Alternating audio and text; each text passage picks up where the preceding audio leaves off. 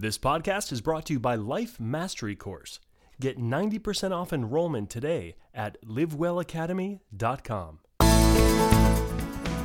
Welcome to the Toastmasters Podcast, the official podcast of Toastmasters International. Hello, everybody. This is Greg Gazin. And I'm Ryan Levesque. Ryan, we have a special guest today. Who do we have online? We are speaking today with Dr. Wenjing He. Dr. He is a member of an elite global team of surgeons and scientists conducting cutting edge research at the University of Alberta in Edmonton, Canada. Dr. He is also one of several members of the research team who are also members of the nearby College Plaza Toastmasters Club. Dr. He is joining us today to talk both about the fascinating research taking place in the lab as well as the communication skill enhancement taking place in the Learning Lab of the College Plaza Toastmasters Club. Dr. He's research team and the College Plaza Toastmasters Club are featured in the December 2019 issue of the Toastmaster magazine. Dr. He, welcome to the Toastmasters podcast. Thank you, Ryan Garrick. So, Doctor, I, I wanted to ask you as I read the article in the Toastmaster magazine describing this futuristic environment where you and your, your expert colleagues who are from around the, the whole world I felt like mm-hmm. I was reading a, a screenplay for a science fiction film, like references to surgical robots and artificial and augmented reality, wearable goggles with built in sensors to track eye movements, robotic hands, and so on and so on. It almost mm-hmm. sounded like some kind of Elon Musk operation. Um, so I wonder if you could share with us an overview of the work that your team within the Department of Surgery is doing there at the University of Alberta. Yeah, sure. Uh, I am in the research team that looks how the eyes of nurses, anesthesiologists, and surgeons focus on the right places when they work together in the operating room. So this includes how they respond to stress and how they work together as teams. So we also research how to improve the training of surgeons. The goal of our research is to improve their efficiency surgical teams work together more efficiently, patients will spend less time in the operating room. So this will reduce the chance of them getting lethal infections. So that's my research. Cool. So a lot of this is done with respect to being able to remotely see what's going on so that some of these procedures can be done remotely as well. Yes, we also have robotic machines for future remote surgery. So just now what I said about the eyes, where they are looking at is we use eye tracking technique. So if we track the eyes of the surgeons or nurses, we can know where they are looking at, whether they are looking at the right place or not. So we can improve future training depend on where they are looking at to train they are looking at the right place. I wonder how do you use that data? Would it be u- used real time in the surgery to say, "Hey, nurse so and so, you're looking a little to the left you need to shift your gaze or yeah. would it yeah what do you do with that that data once you have it in order to train them for future surgeries yeah so for now is we are in the research lab in the more on research part so in the future we we wish we could incorporate into the real surgery mm. is there a risk if the goal is to have all of the participants in the surgery generally looking in the same area, is there a risk that you could miss something if uh, there's something else going on in, in the body or the room that nobody is looking at? So it's not to train them exactly looking in the same place. Our research found that team should have a suitable amount of overlapping of their eye gaze. It's not always. For example, we have 70% of time we are looking at the same place. The other 30 we are looking at other places differently because we have different team roles. To really explain what you do in your on your team would take probably 20 minutes, right? I'm assuming. Yeah. I read through the article and obviously they, they interviewed at least a half a dozen people, but it's just absolutely phenomenal in terms of what you're doing right about mm. the the robotics and the research and i was looking here about the minuscule hand motions. When I was reading this, I was picturing this is a few years ago where a surgeon was doing remote surgery mm-hmm. and using his hands in one place, and it was actually moving a robot in a different place. And it was just like, wow. And I'm sure that was maybe five years ago, and I'm sure the technology today is probably even better. Mm-hmm. I was really curious about that robotic teaching system that transfers, as Greg was just saying, the surgeon's minuscule hand motions from an expert to a novice. Is that almost like you put your hands, if you're a, a surgeon, put your hand into these gloves and it gives you like physical training? Yeah, so for that is uh, for for example, there are two robotic arms. So for one expert surgeon hold the ro- robotic arm to do the surgery, and then on the other side has another robotic arms. For maybe we have two because one hand you control one arm. So for the other side, if you hold the instrument, hold the the surgical tool, you can feel how much force the expert is applying to the tissue and uh, what's the direction of the movements. So wow. this is a robotic teaching system. Because for now, whenever we learn writing, our parents hold our hand. So we might get a direct force, but we cannot be held by the parents always. And for especially for during surgery, it's not possible for the expert to hold your hand to teach you. You only look. So what, what he's doing, but you don't know the direction of the tool and uh, how much force the expert is applying to the tissue. So if we have the robotic arm, we will know exactly what he's doing. Wow, that's amazing. Wow. Yeah, so that's like actually giving the student or the the novice like the kinesthetic feel of what it's like to be the mm-hmm. surgeon mm-hmm. doing that surgery and and almost like training the muscle memory in those yeah. movements. Yeah, we call this system for uh, as haptic feedback devices. Wow. So H A P T I C haptic feedback. Yeah.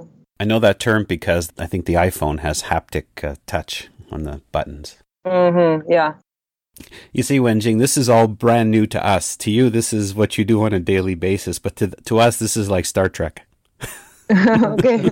Yeah, I heard Nick that we are called Star Trek Lab you know, it seems very fascinating and yes, very Star Trek like, but I guess at the end of the day, if you can find ways of cutting surgical time and mm-hmm. reducing mm-hmm. the risk of surgery, yeah, it's going to save people's lives. Yeah, yeah, increase patient safety in the operating room. Absolutely. That part's important, but even the communication, being able for the live people, not the robots, to mm-hmm. actually be communicating with each other, I guess.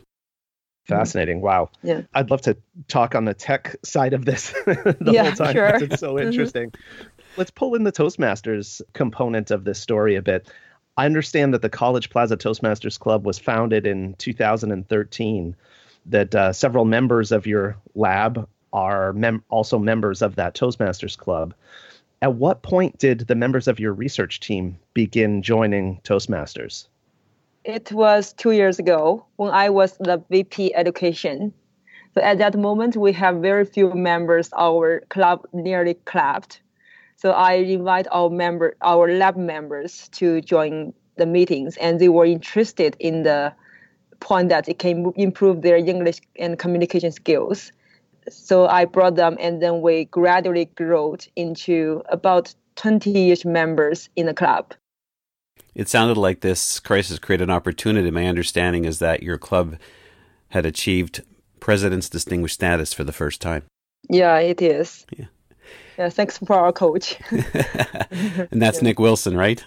yeah, yeah. Who actually wrote the article. Yeah.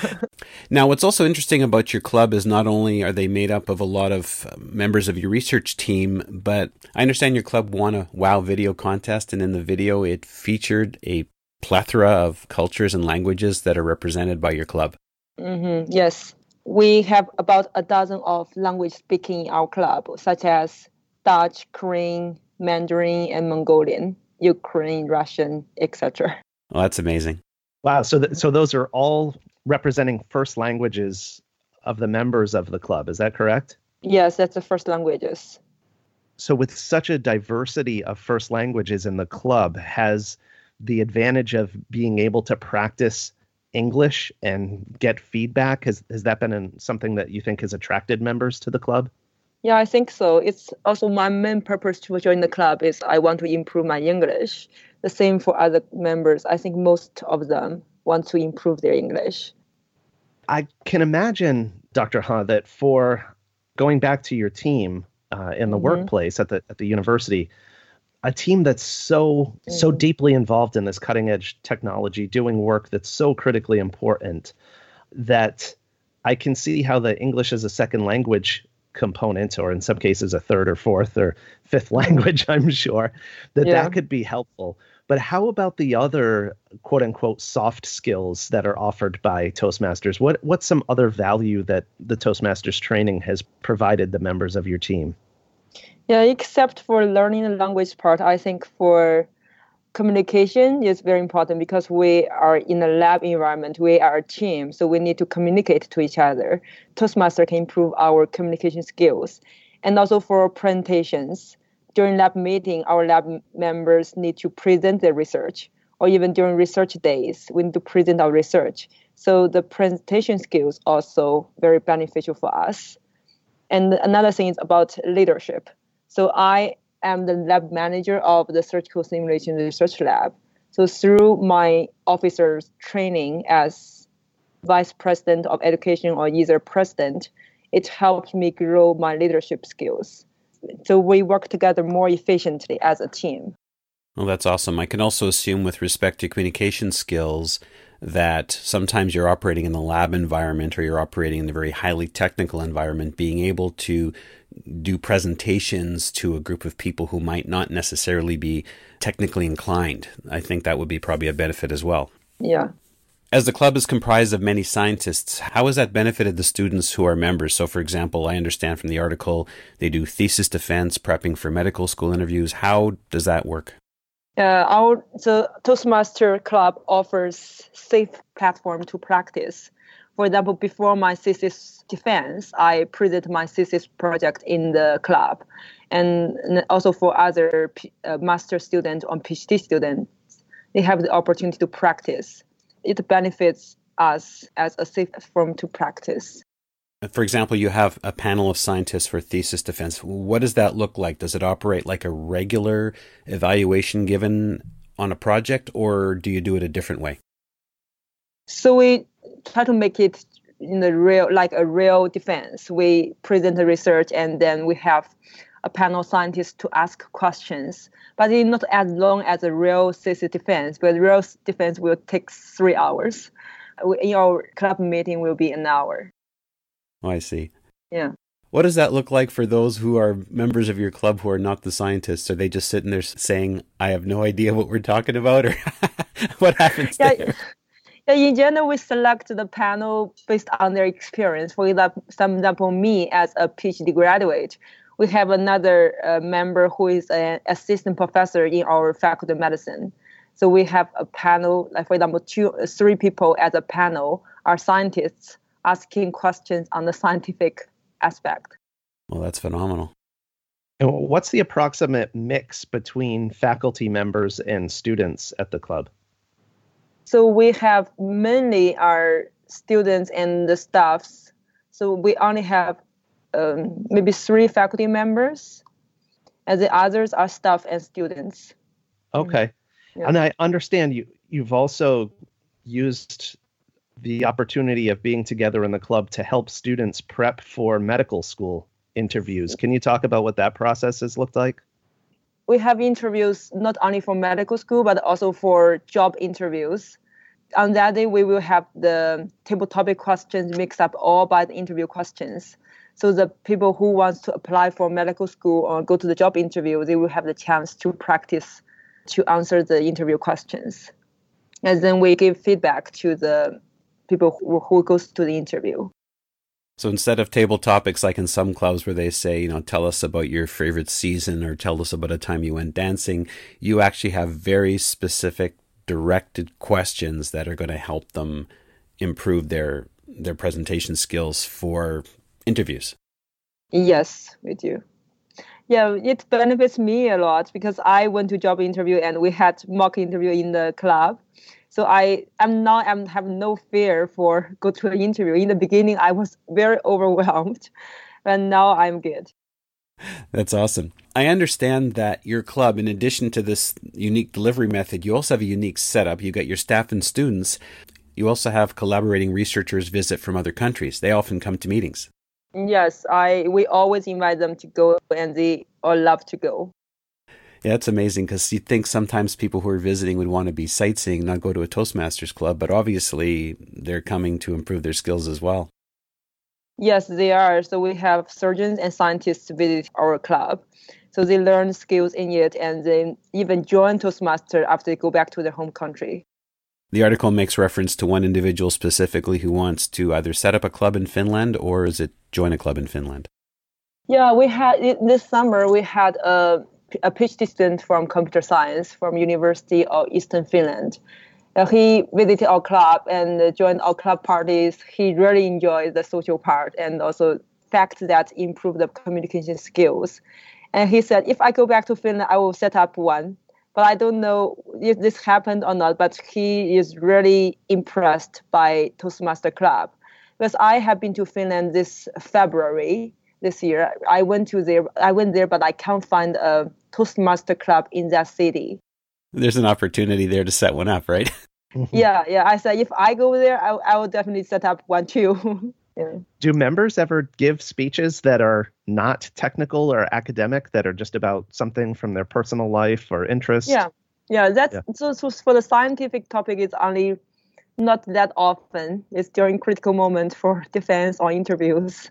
So we use uh, this uh, scientific part for maybe someone goes to a presentation for a poster presentation or doing a speech for public. So they practice, but it's not often. Okay, so it's not all technology then. Yeah, not all technologies. So we also a fun group. Awesome. So we love we love to uh, love our club. So what we do is like for fun. Mm-hmm. We really enjoy it. Yeah. So if someone is an artist or uh, who's not necessarily a technical person, there they can come to the club too. Yeah, yeah, we do have artists in the lab and goes to the meeting. uh, so we just a regular Toastmaster meeting. Ryan and I were chatting before the call uh, about this offbeat idea.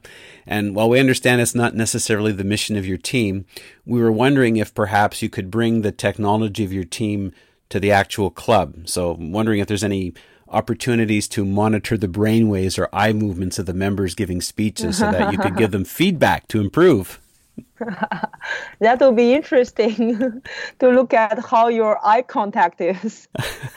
yeah, yeah. Mm. Absolutely, yes. You can provide yeah. instead of saying you've had really good eye contact, you saw you were looking directly at the front. You could say, "Well, sixty-two percent of the time you looked in this one particular direction, and if you would have moved 1.8, 1.8 meters to the left.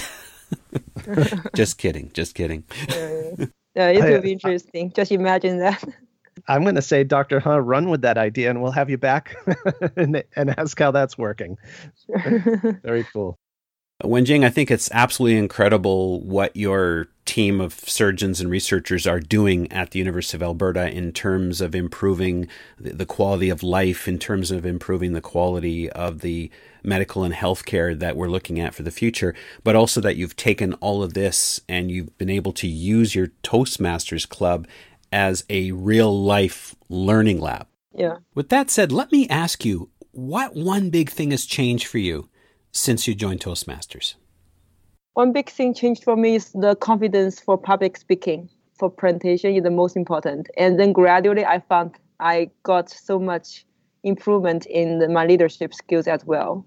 And it's very important for my future career to be leader in our research area.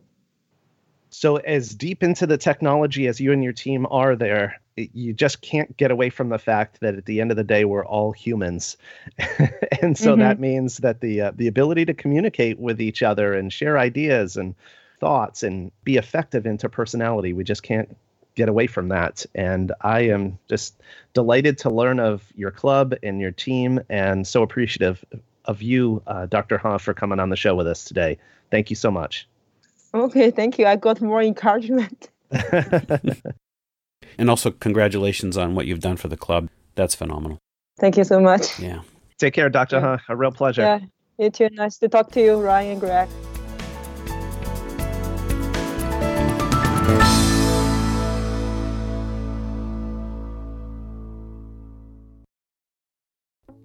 If your life is perfect, stop the podcast now. Still with me? Great. I've put together an intensive online course on life mastery at livewellacademy.com. based on decades of research and experience.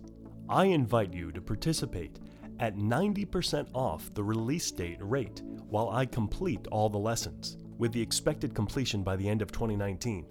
At livewellacademy.com, you will learn how to really connect with others, the tricks of having a strong relationship, what you need to know about your health and staying fit, how to increase your overall well being, how to be a better person, how to be a responsible member of society through improving your critical thinking skills, how to be more creative, how to sell, how to handle money and make more of it.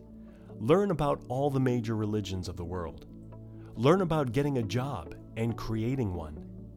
Learn about success and how to achieve it, and more. This course is a result of the continued research that suggests that adults in the United States today are woefully unprepared for today's social and professional environment. People struggle with effective communication, relationships, weight and health issues, depression, life purpose, achievement, discerning fact from fiction, selling ideas to others, earning enough to live comfortably, finding jobs, and overall peace of mind. These are problems that get in the way of living a happy and fulfilling life when one's energy is spent on just trying to get by. This course addresses each of those problems and many more, with the goal of helping you avoid those problems while focusing on what energizes you most. By the end of the course, you will be on the right track to designing the life you want to live and living it well. Register today at livewellacademy.com while the 90% discount lasts.